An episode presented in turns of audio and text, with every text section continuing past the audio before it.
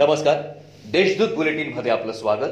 आज गुरुवार पाच नोव्हेंबर दोन हजार वीस. जाणून घेऊया जळगाव जिल्ह्याच्या ठळक घडामोडी. जिल्ह्यात अतिपावसामुळे बहुतांश शेती उत्पादनावर विपरीत परिणाम झाला आहे यात कपाशी सूर्यफूल तीळ आदी उत्पादनांचे मोठ्या प्रमाणात नुकसान झालं आहे गेल्या दोन महिन्यात मोहरी आणि सूर्यफूल तेला पाठोपाठ भुईमूग आणि सोयाबीनचेही दर वाढले आहेत यामुळे तेलाची मागणीही मोठ्या प्रमाणात वाढली आहे ऐन दिवाळीच्या तोंडावर खाद्यतेलाच्या दरात वाढ होत असल्याने गृहिणींचे बजेट कोलमडणार आहे. शहरातील फुले मार्केट परिसरात बुधवारी अतिक्रमण विभागाच्या पथकाने धडक कारवाई करत जवळपास वीस ते पंचवीस हॉकर्स दुकानदारांचे साहित्य जप्त केलं. उपायुक्त वाहुळे यांच्या मार्गदर्शनाखाली ही कारवाई करण्यात आली. दरम्यान अतिक्रमण विभागाच्या कारवायांना सतत तोंड द्यावे लागते.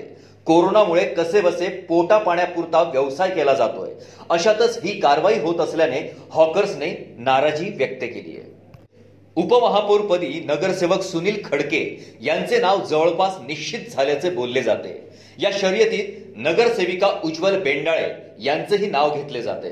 राजीनामा दिलेले डॉक्टर अश्विन सोनवणे यांनी आपला कार्यकाळ अतिशय समाधानकारकपणे पार पाडला असून त्यांच्या रिक्त जागेवर उपमहापौर पदासाठी सत्ताधारी भाजपातर्फे जोरदार हालचाली सुरू आहेत.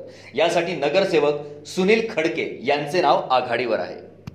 भुसावळ येथील दीपनगर वीज निर्मिती प्रकल्पातील कंत्राटी कामगारांच्या प्रलंबित मागण्यांसाठी होत असलेल्या दिरंगाईच्या निषेधार्थ कंत्राटी कामगारांच्या प्रश्नांसाठी भीम आर्मीच्या नेतृत्वात बेमुदत कामबंद आंदोलन करण्यात आलंय. याबाबत रात्री उशिरापर्यंत प्रशासन व कामगारांमध्ये चर्चा सुरू होती. जिल्ह्यात बुधवारी पुन्हा नव्याने तीस कोरोना पॉझिटिव्ह रुग्ण आढळून आले आहेत.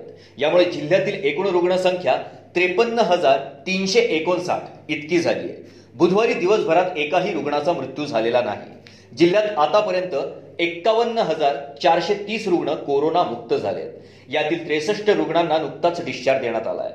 सध्या सहाशे साठ रुग्णांवर उपचार सुरू आहेत. या होत्या आजच्या ठळक घडामोडी. याबरोबरच वेळ झाली येथेच थांबण्याची. भेटूया पुढील बुलेटिन प्रसारणात. तोपर्यंत संक्षिप्त बातम्या आणि ताज्या घडामोडींसाठी देशदूत डॉट कॉम या संकेतस्थळाला भेट द्या. धन्यवाद.